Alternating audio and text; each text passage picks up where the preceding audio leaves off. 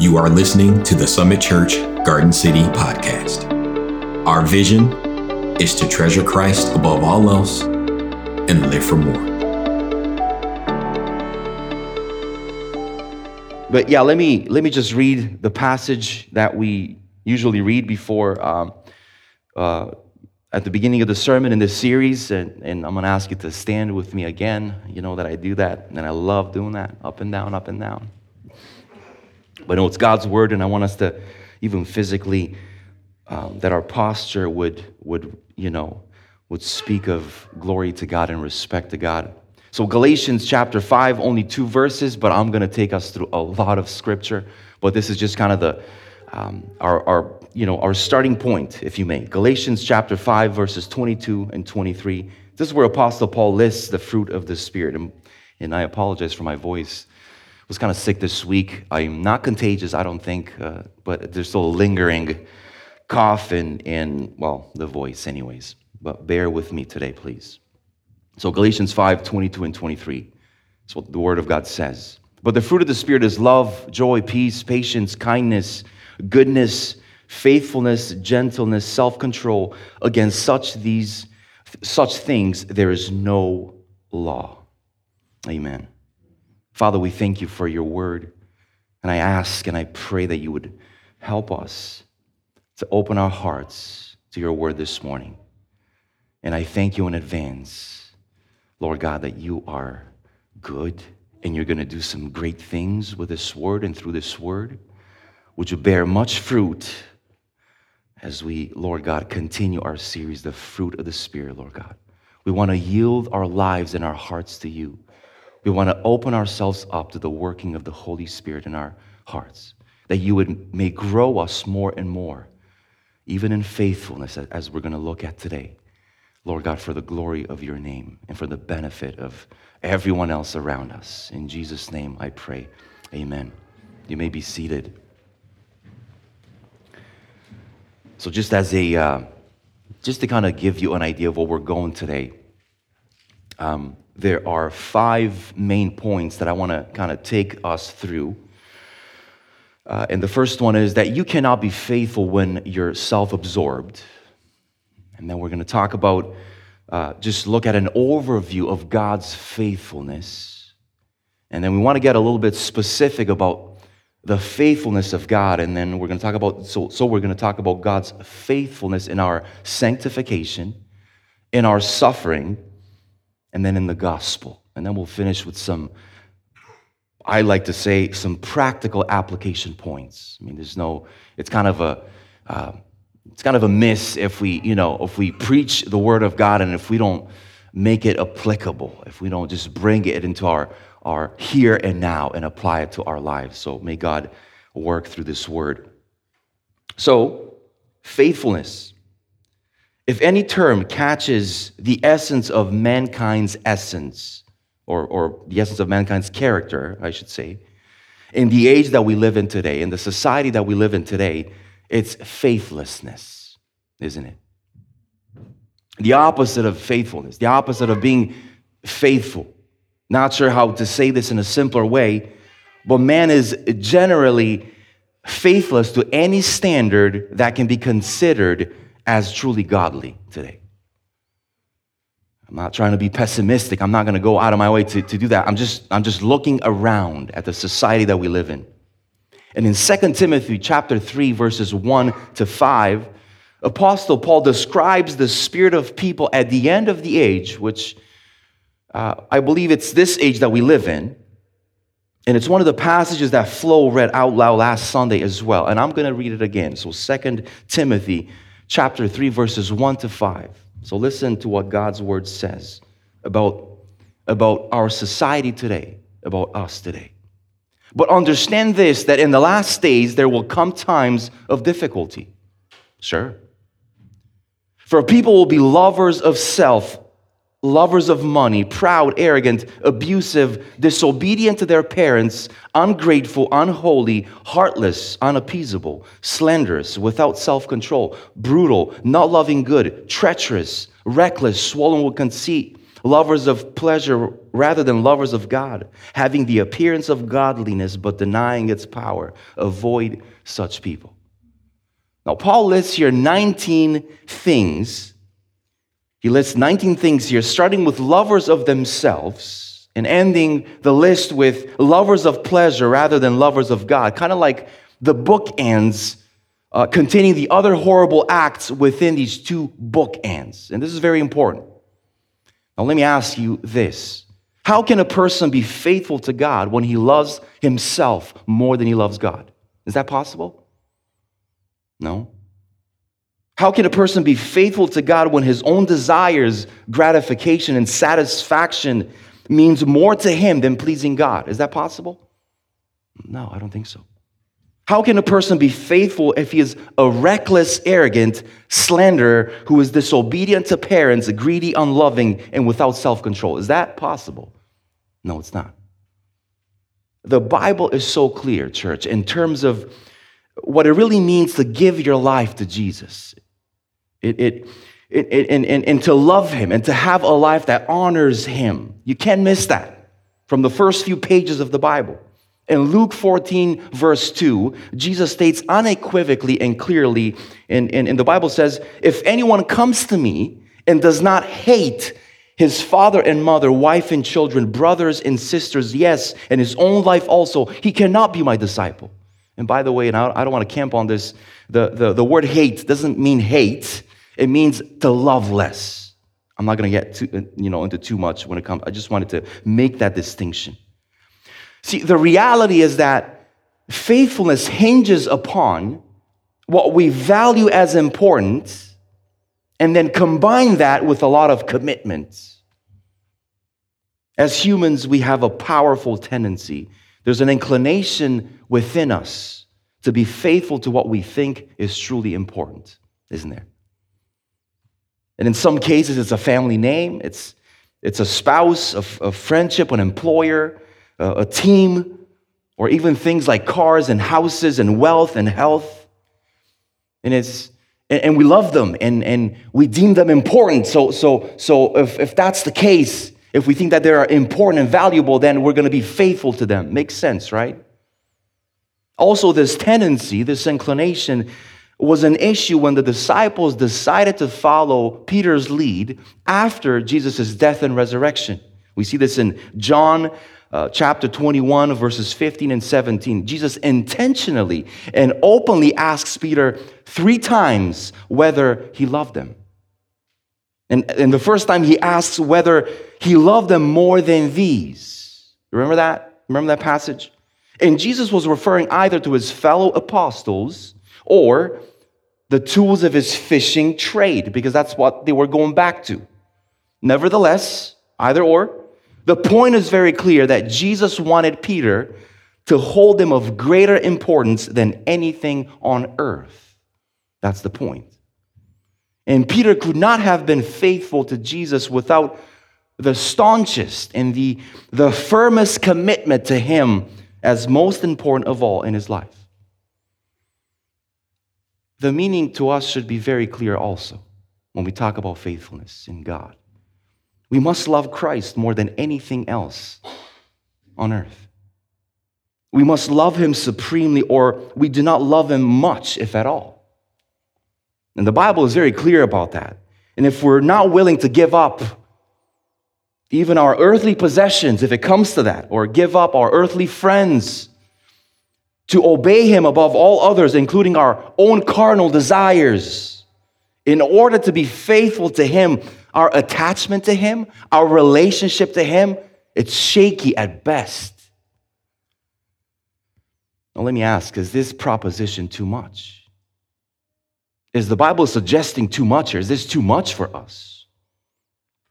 The interesting thing is that we ask the same level of commitment and faithfulness from our spouses in marriage, don't we?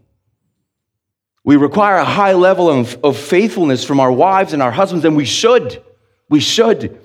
And it makes perfect sense because without it, it is no wonder why there's so much adultery and divorce in our day and age today, right? It makes sense. So the question is will we be faithful to God? Will you be faithful to God? Will we be faithful in a world that has completely abandoned this virtue of faithfulness? I'm assuming that you've already done a quick inventory in your heart and your mind, and, and, and you realize, oh boy, I'm, I'm, I'm pretty low on faithfulness. I'm, I'm failing here. I'm, I'm in deficit here. Is that you? Because that's that was exactly me for the last two weeks, getting ready for this sermon. So the question then is will you allow then the Holy Spirit to grow faithfulness in you? Will you surrender yourself to the Spirit's work in your life and humble yourself so that you can see the need of faithfulness in your life, right? And ask our Father, do you, do what you need to do in my life, Father, and grow in me faithfulness so that I can look more and more like you, so that I can honor and glorify your name. That's the, that's the, the ultimate purpose, right? That, that we have in our existence. And by the way, that's exactly why we should pursue this to glorify Him and to honor Him in that He was faithful. And because He was faithful to us first, that's why we, we pursue faithfulness. Not because we, you know, not because we want to just be better, you know, just kind of, you know, be more loving, be more. No, that's that's that's so secondary. And you know why we should pursue this fruit of the Spirit as, as a secondary reason? Because no one, trusts me, no one likes an unfaithful wife and husband, right? No one likes an unfaithful pastor or mother or father or friend. No one. So when we're faithful, others are blessed as well. But this is a secondary reason why we should pursue this, this to grow in this fruit of the Spirit, faithfulness. Let's understand this word faithfulness a little bit better. Interesting to know that faithfulness does not even appear, believe it or not, in the New Testament in the King James Version. However, the idea certainly appears and it comes up over and over again in the Greek, in the original. In the listing of the fruit of the Spirit, the one that I just read from Galatians 5, every modern translation of the Bible renders the word that KJV translates into faith as faithfulness, fidelity, or good faith. We're getting to know this a little bit better. In his commentary on Galatians, William Barclay, and it doesn't matter who, who, who's writing this, but and you don't need to remember all these names, he writes this, and I quote This word is common in secular Greek for trustworthiness. Trustworthiness. He says it is the characteristic of the man who is reliable, a man who is trustworthy and sincere. We're understanding the word a little bit better, or at least the way the Bible um, uh, uses it. If we go in the Old Testament, the Hebrew word rendered faithfulness means firmness, security, and fidelity. Again, that comes back up again and again. At the same time, the way we use it today as a society outside of the Bible and Webster's New World Dictionary helped with that. It defines faithful as maintaining a strong allegiance constant, loyal, marked by or showing a strong sense of duty or responsibility, accurate, reliable, exact. Question for you Does that sound like our society today? Does that sound like you, your life? Hmm.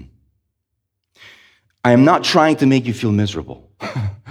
I'm not because I know that all of us fall short of the standard of faithfulness, which is Christ. So, in one sense, I'm, I'm, trying to remind us that it is impossible to live life at the level of faithfulness that the law requires of us, which is perfection. That's an impossibility. So, be at ease, friend. You're not the only one who's failing or falling short, all of us are. But at the same time, the, the, the, flip side of the coin, at the same time, the Holy Spirit desires to grow in us faithfulness more and more so that we would look more and more like Christ. Amen? There is an amazing news. This is amazing news. We have the Spirit within us. Amen? Helping us. So, this is very possible if we live by the Spirit. Amen? Very possible. But to think that we can get there on our own, just white knuckling faithfulness, that is foolishness. Only the Spirit can get us to grow in faithfulness. That's His work. That's his, that's his mission. That's why he was sent. He's the great helper, the perfect helper. Now, this brings us to the, to the first main point. And don't worry, I'm going to go pretty quickly through the points. And the first main point is that you cannot be faithful when you are self absorbed. You cannot be faithful when you're self absorbed.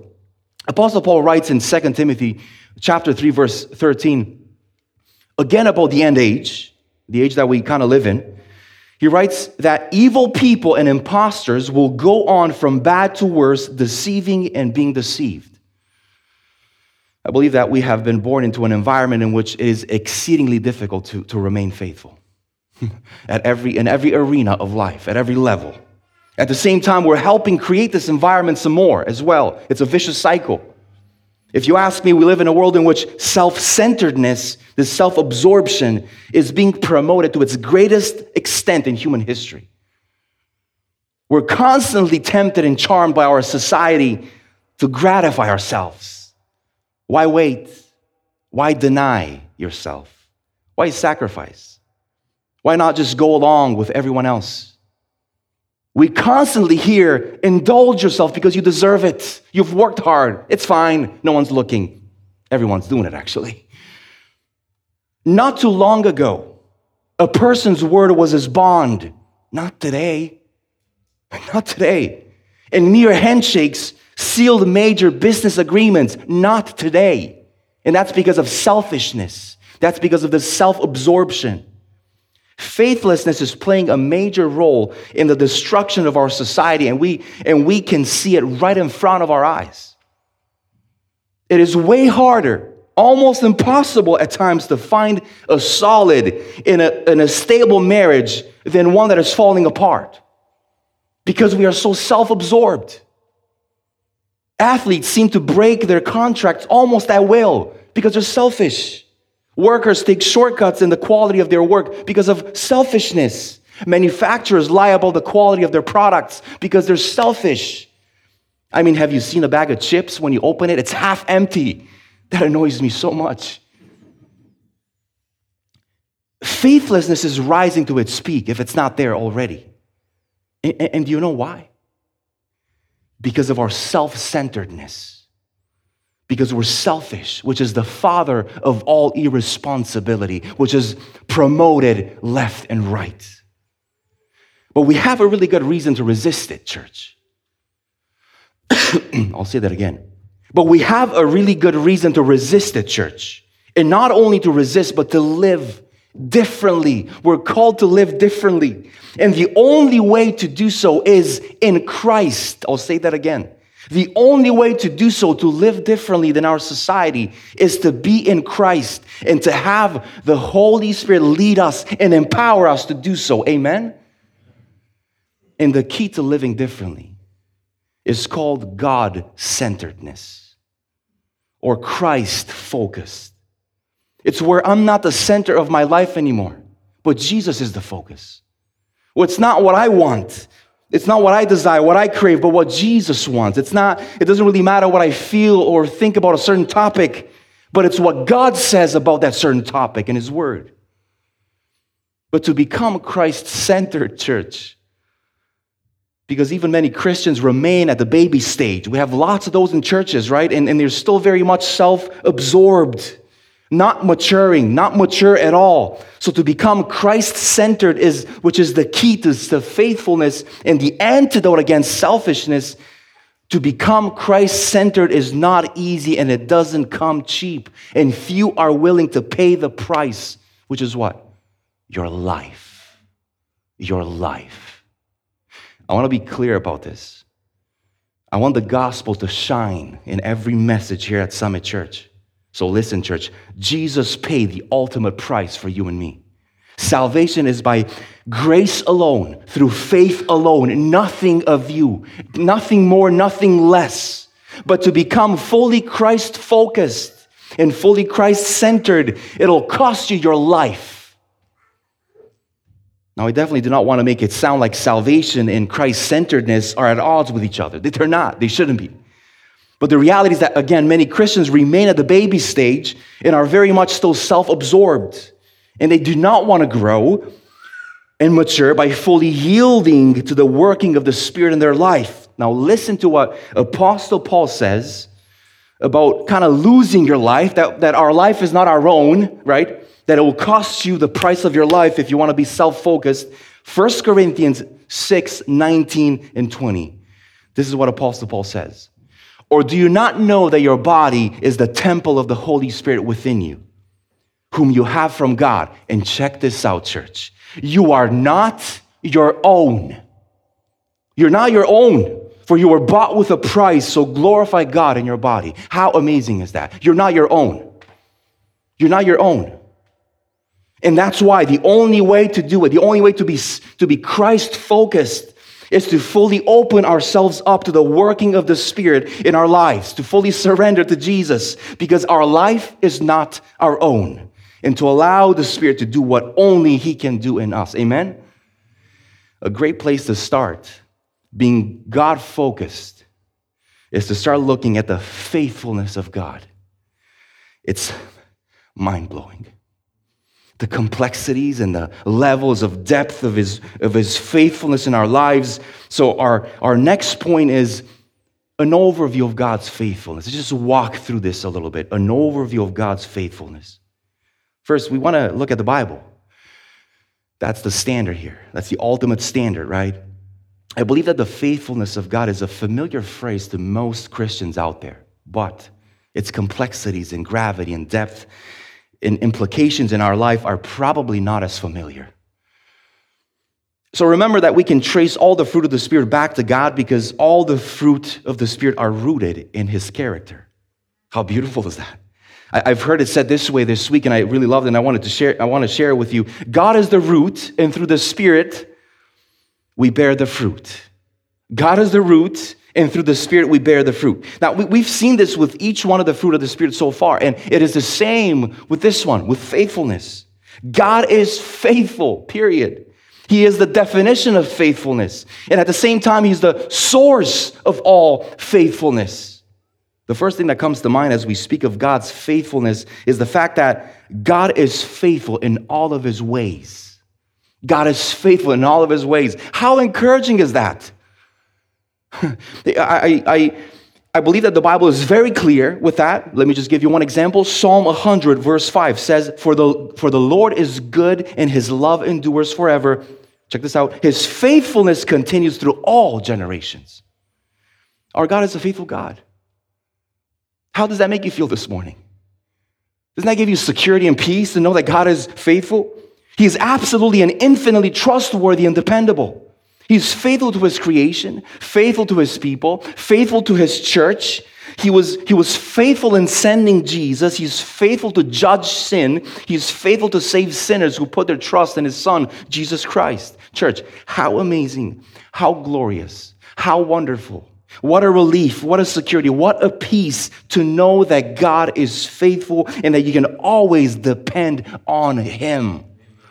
Amen. We never have to worry that his promises will come true because God's word is trustworthy and true.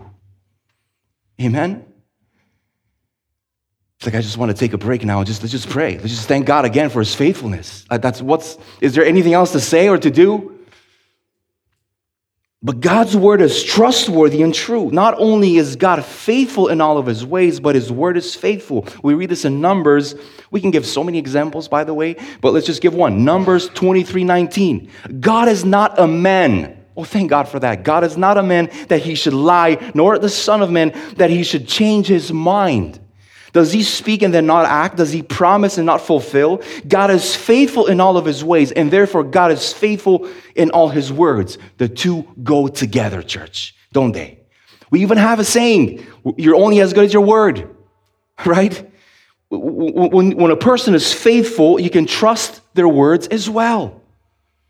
God has given us his word in the Bible, and his word as revealed in the scriptures, and is absolutely trustworthy and true.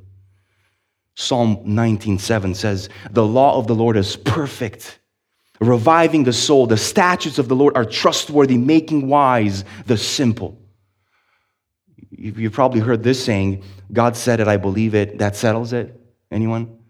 Well, it's true, but you can actually leave the middle part out and it's still true. It doesn't really matter whether you believe it or not. If God said it, it settles it. God's word is trustworthy and true. Amen. There's another, or there's this arena of life that we must see God's faithfulness displayed in a, in a marvelous way and be blown away by it and encouraged and that is our sanctification. So, our next point is God's faithfulness in our sanctification. I'll explain that term if that's the first time that you've, you've heard it. But I want you to hear this beautiful and theologically sound prayer of Apostle Paul on behalf of the church in Thessalonica in 1 Thessalonians chapter 5 verses 23 and 24. And this should be so encouraging to us church. Listen to this.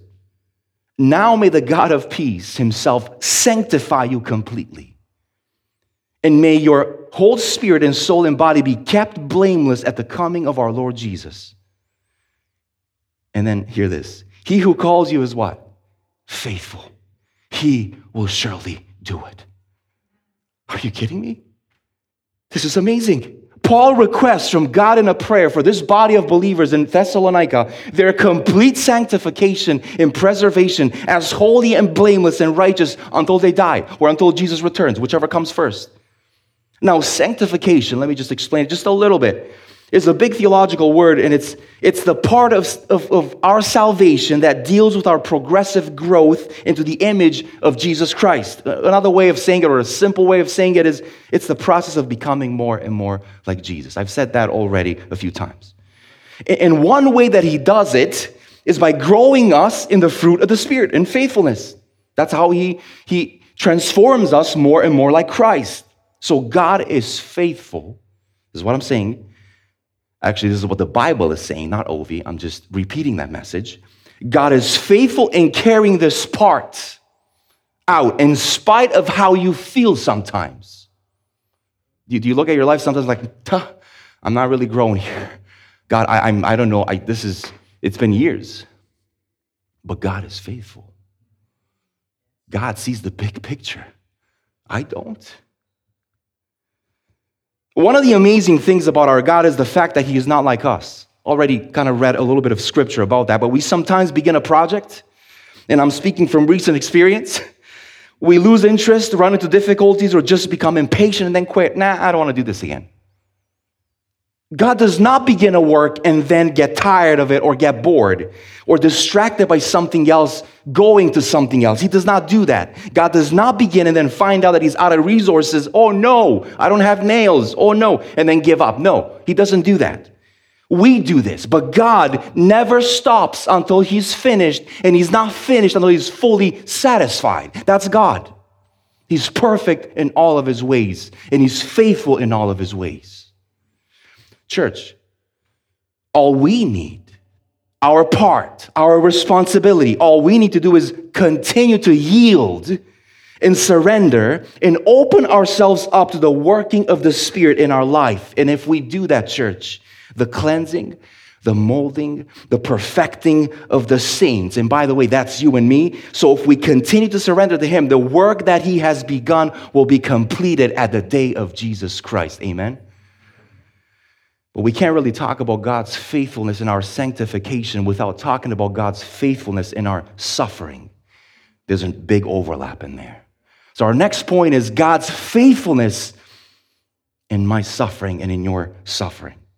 The Bible is full of examples in people's lives where God's faithfulness was on full display as they were going through trials and suffering and pain. Thank you, Jesus, for including all those examples they're so encouraging for us. God allows suffering in our life, and due to the intensity of the pain, sometimes, so many times we just can't seem to find God in it, right? Sometimes you're crying so intensely you can't see through your tears. I, I God, uh, where are you? Right? Have you ever been there? Have you ever been, maybe you're going through there now. We can give many examples here, but, but there's one that I have down on my notes, and, and I'll use this one in Psalm 77, verse 4 and 8. This is what uh, the man of God called Asaph, if you've heard of him, this is what he says You hold my eyelids open. This is a prayer to God. He says, I am so troubled that I cannot even speak. And then he goes, Has his steadfast love forever ceased? Are his promises at an end for all time? Have you said stuff like that? And a lot worse in suffering because you can't seem to, you know, can, can find God anywhere. And maybe you felt like that. Maybe you're feeling like that. You're going through a tough season now. But let me just remind you that God, however, did not lose track of Asaph. And, and, and did not, and he's not gonna, and he's not gonna, he's not gonna lose track of you either. His plan is perfect and his faithfulness remains intact. So let me encourage us with his faithfulness again. First Thessalonians chapter 5, verses 9 and 10. Listen to this amazing promise. God has not destined us for wrath. I'll say that again. God has not destined us for wrath, but to obtain salvation through our Lord Jesus Christ, who died for us, so that whether we are awake or asleep, we might live with him. And by the way, just a disclaimer when this context right here talks about salvation, it's not only referring to being brought from death to life. No, it talks about our whole life because we're saved through our through his justification, through sanctification, and then glorification when he comes back to take us home. So actually, in fact, this word salvation here refers to our whole life, pretty much. That, that we're not destined to wrath in this whole life and in the life to come.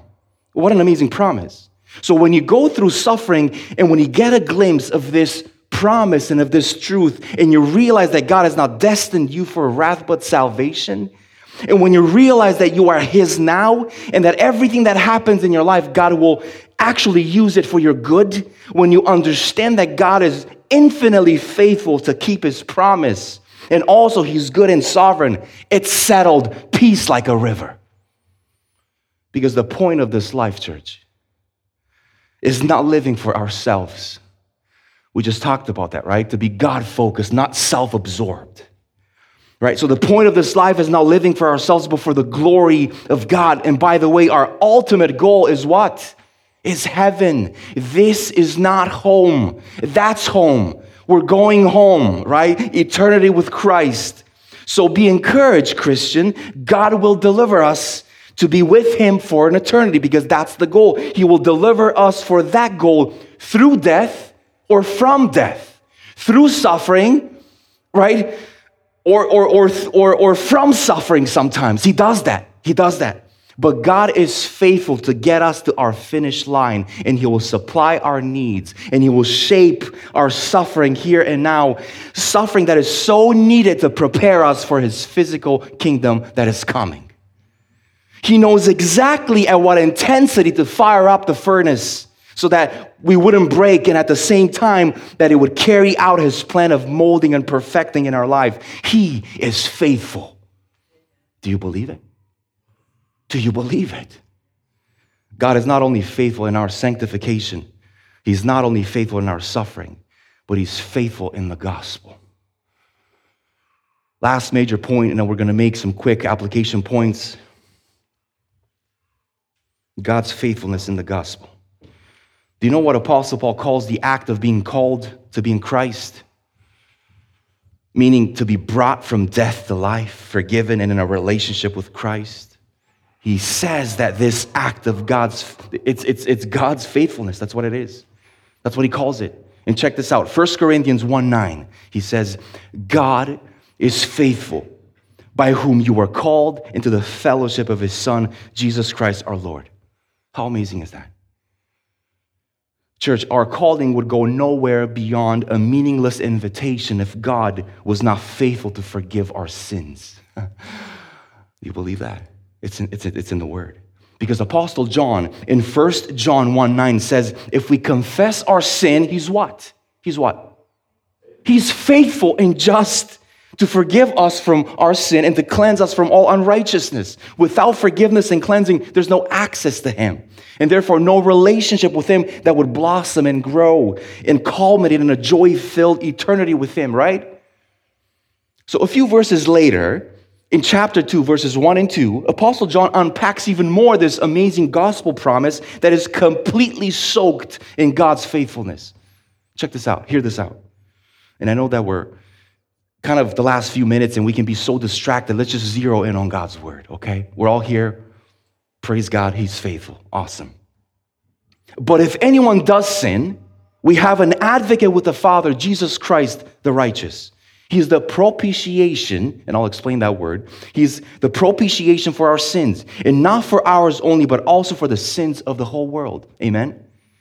I want us to look for a few minutes at these two verses and to see how soaked in God's faithfulness the gospel is. Now, verses 2 speaks of this big word, theological word, propitiation. What does it mean?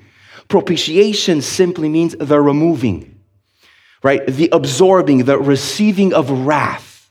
It actually goes hand in hand with the sacrifice of Jesus on the cross to deal with our sin, right? That's what, that's what it is. This is at the heart of Christianity, pretty much. It points to the fact that Jesus Christ absorbed all the wrath of God that was headed for me and for you because of your sin and because of my sin. Jesus took our place. Jesus died our death to pay for the penalty of our sin. In Jesus, the debt has been paid. Amen?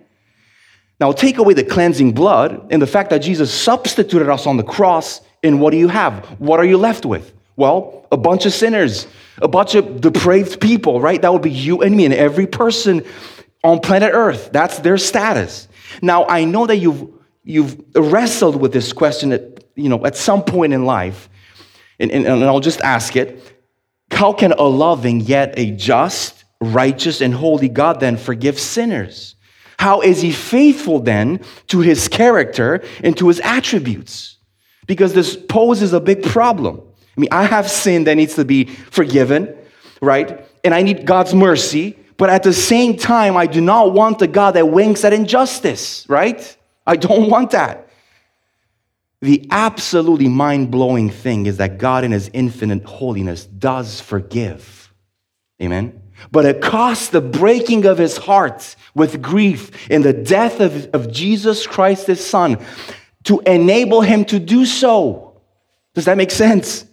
Right? The great miracle of God's grace is that he forgives sin, and it's the death of Jesus Christ alone that enables God to forgive and to remain faithful and true to himself while forgiving sin. The love of God is spelled out at the cross like nowhere else. The only basis for which God can forgive me is the cross of Jesus Christ. The cross is the place where his conscience is satisfied, right? As the ultimate judge of the universe. That's the place where he simultaneously becomes both the just and the justifier, proving that he does not sweep your sin under the rug. He kills it. He pours a wrath on it, and it's called Jesus Christ crucified. He is faithful, and he will remain faithful to his attributes. Additionally, verse 1 speaks of Jesus Christ, not, not only as our sacrifice, but also as being our advocate, right? We, we heard that word. Do you know what it means to have an advocate before God? When we're so sinful and depraved? It means Jesus stands before the Father, before God the judge, as our defense attorney and speaks on our behalf, the accused. That's a big thing. Now, here's how Jesus is different than all the other lawyers out there, right? He's a divine advocate, and he's very different than all the other advocates on earth. Defense attorneys frequently deny the allegations brought against their clients, but Christ admits the charges against us. Now, yeah, he's a sinner. Yeah. Yeah, he should die. So at this point, you're like, okay, uh, what kind of defense attorney is this? How is this helping me? you know, I, excuse me. I used to think, I used to picture Jesus' advocating work like this. He's up in heaven and he's pleading and begging God, please forgive Ovi. Come on, you, love, Lord, please, Father, please, come on, I'm Jesus. Would you please forgive him? Give him another hall pass. He blew it again. What's new? I, I know. You know, he's trying hard on Tuesdays and Fridays to follow you, but the rest of the days miss or hit. Sorry. But let's just give him one more day, please, Father, please. I used to think, like, will Jesus ever get tired of making excuses for me? Will Jesus ever get tired of defending me until I realize that he's not making excuses for me? He's not even defending me. What kind of a lawyer is this? Jesus is walking to the judge's table and saying, On the basis of my atoning work, let him go free, Father. He's walking to the table and saying, Faithful judge of the universe. I've got some pictures here that I like to enter into evidence. This picture of these, these thorns that, that got made into a crown and placed on my head. These pictures here of a, of, of a lashing of my back. Pictures here of being mocked and spitting on in this monkey trial. Pictures here of some nails, hands and feet, a bloody cross. See what he's doing? He's appealing not to the mercy of God. Please, Father, please, Father. He's not appealing to the mercy of God for your forgiveness. He's appealing to the justice of God for your forgiveness. He's appealing to his faithfulness that he's still a just judge, right? We just read earlier the verse in, you know, in, in um, chapter 1, right? Verse 9. That he's faithful and what? Patient? He's faithful and nice? No, he's faithful and just to forgive our sins. Why? Because when Jesus says, Father, you're righteous, you're holy, you're, you're, you do nothing that is wrong, and they, and they place their faith in me, I absorb your wrath on their behalf. Therefore, you cannot punish them. And I know you are faithful, and I know you are true to your character and your word, because a righteous judge cannot issue two punishments for one offense. No. So, God, forgive them, please. Be faithful and just to them because their wage has been paid in me. That's how Jesus advocates for you and me. And God's faithfulness is on full display. Full display. Can you feel how solid your defense is? Can you feel the rock solid, impenetrable, airtight nature of that defense for you? And, and, and so, you can know that in Christ, God the Father will always and only be for you, never against you, but in Christ. In Christ Summit Church, you can now you can know that whatever you face in your marriage, with your kids, at your job, whatever you face, it's not the judgment of God against you. It's not hatred from God against you. It's His faithfulness and loving hand of discipline as a father upon a son. That should give you great confidence, church, to wake up tomorrow and to go into the day facing whatever may come. We have a faithful Father. Amen. Can we trust the God if we never we were never sure what he would do? I don't want to serve a God like that. But we know with certainty that our God is faithful we never have to wonder if we're going to be loved tomorrow because he's faithful, reliable, and trustworthy. And because he's faithful, I want to be more like my father. In closing, I will just, just two minutes, three minutes. I want to end with some application points and at least give you a bit of a start, a head start in, in answering the question how do we grow in faithfulness? How, how, how, do we, how do we do this? First thing, commune with God regularly. Just pay attention to the screen, they're going to be there, and kind of go through them with me. Commune with God regularly. You want to grow in faithfulness? Commune with God regularly. The fruit of the Spirit, church, is the produce grown through our spending time with God in worship, in prayer, and in the Word. And as we behold His beautiful image in the Word and fellowship with Him in prayer, and we, we gain more and more of his beauty and of his revelation of who he is. And then we begin to reflect it in our lives. No wonder Apostle Paul says, imitate me as I imitate him because I spend time with him daily. So commune with God regularly. Number two, remember God's faithfulness towards you daily. Would you do that this week, church? Would you ask yourself on and on every single day, how is God faithful to me? And just rehearse, revisit, recount all the ways that He's faithful to you. We talked about in our sanctification, in our suffering, in the gospel, in so many other ways that He's faithful to us. Would you ask yourself that question? How is God faithful to me today? So remember God's faithfulness towards you daily, and then be a good steward of God's gifts to you. You want to grow in faithfulness? Be a good steward of what God has entrusted to you. That's how you grow. The Bible says it is required of stewards that they be found faithful. Church, Everything you have comes from God. Not a penny in your pocket is yours. Everything is God's. We don't really own anything in life. Did you know that? We are only stewards of the things that God has entrusted to us. Be a good steward of God's gift to you. Can I remind you of some amazing gifts that we've been entrusted with? Be a good faithful. Be, be, a, be a faithful husband to your wife. There's an amazing gift. You've been given a wife, a husband, a family, kids. Be a good steward. Be faithful to them. Be a good steward in serving at church. Be faithful with that. Be faithful. The next one that I want to mention here, two more. Keep your word even when it hurts. Does that hit home? I cannot recall how many times I've promised something and I never delivered because it got hard. I'm like, ah, I don't know. It's kind of, uh, no, I don't want to do it. No, no, no. You want to grow in faithfulness? Keep your word even when it hurts. Bible says in Psalm 15, 4, in whose eyes a vile person is despised, but who honors those who fear the Lord, who swears to his own hurt and does not change. Did you make a promise that is no longer easy or convenient for you to keep? God says, keep it.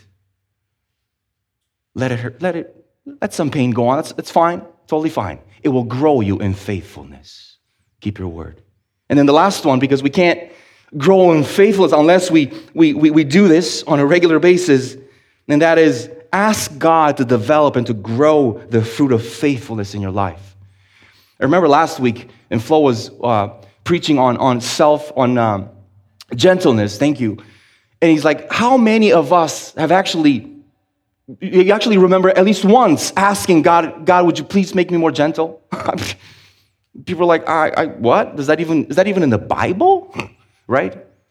Kind of same thing with faithfulness, right? Let's ask God now that we know, maybe you haven't, but now we know, excuse me, that faithful is what honors God. And that's the life that God has designed for us to be faithful to Him and to everything that He's entrusted us to. So let's ask God to develop the fruit of faithfulness in our life. Thanks for tuning in to the Summit Church Garden City podcast. We hope this teaching has encouraged you and helps you live for more.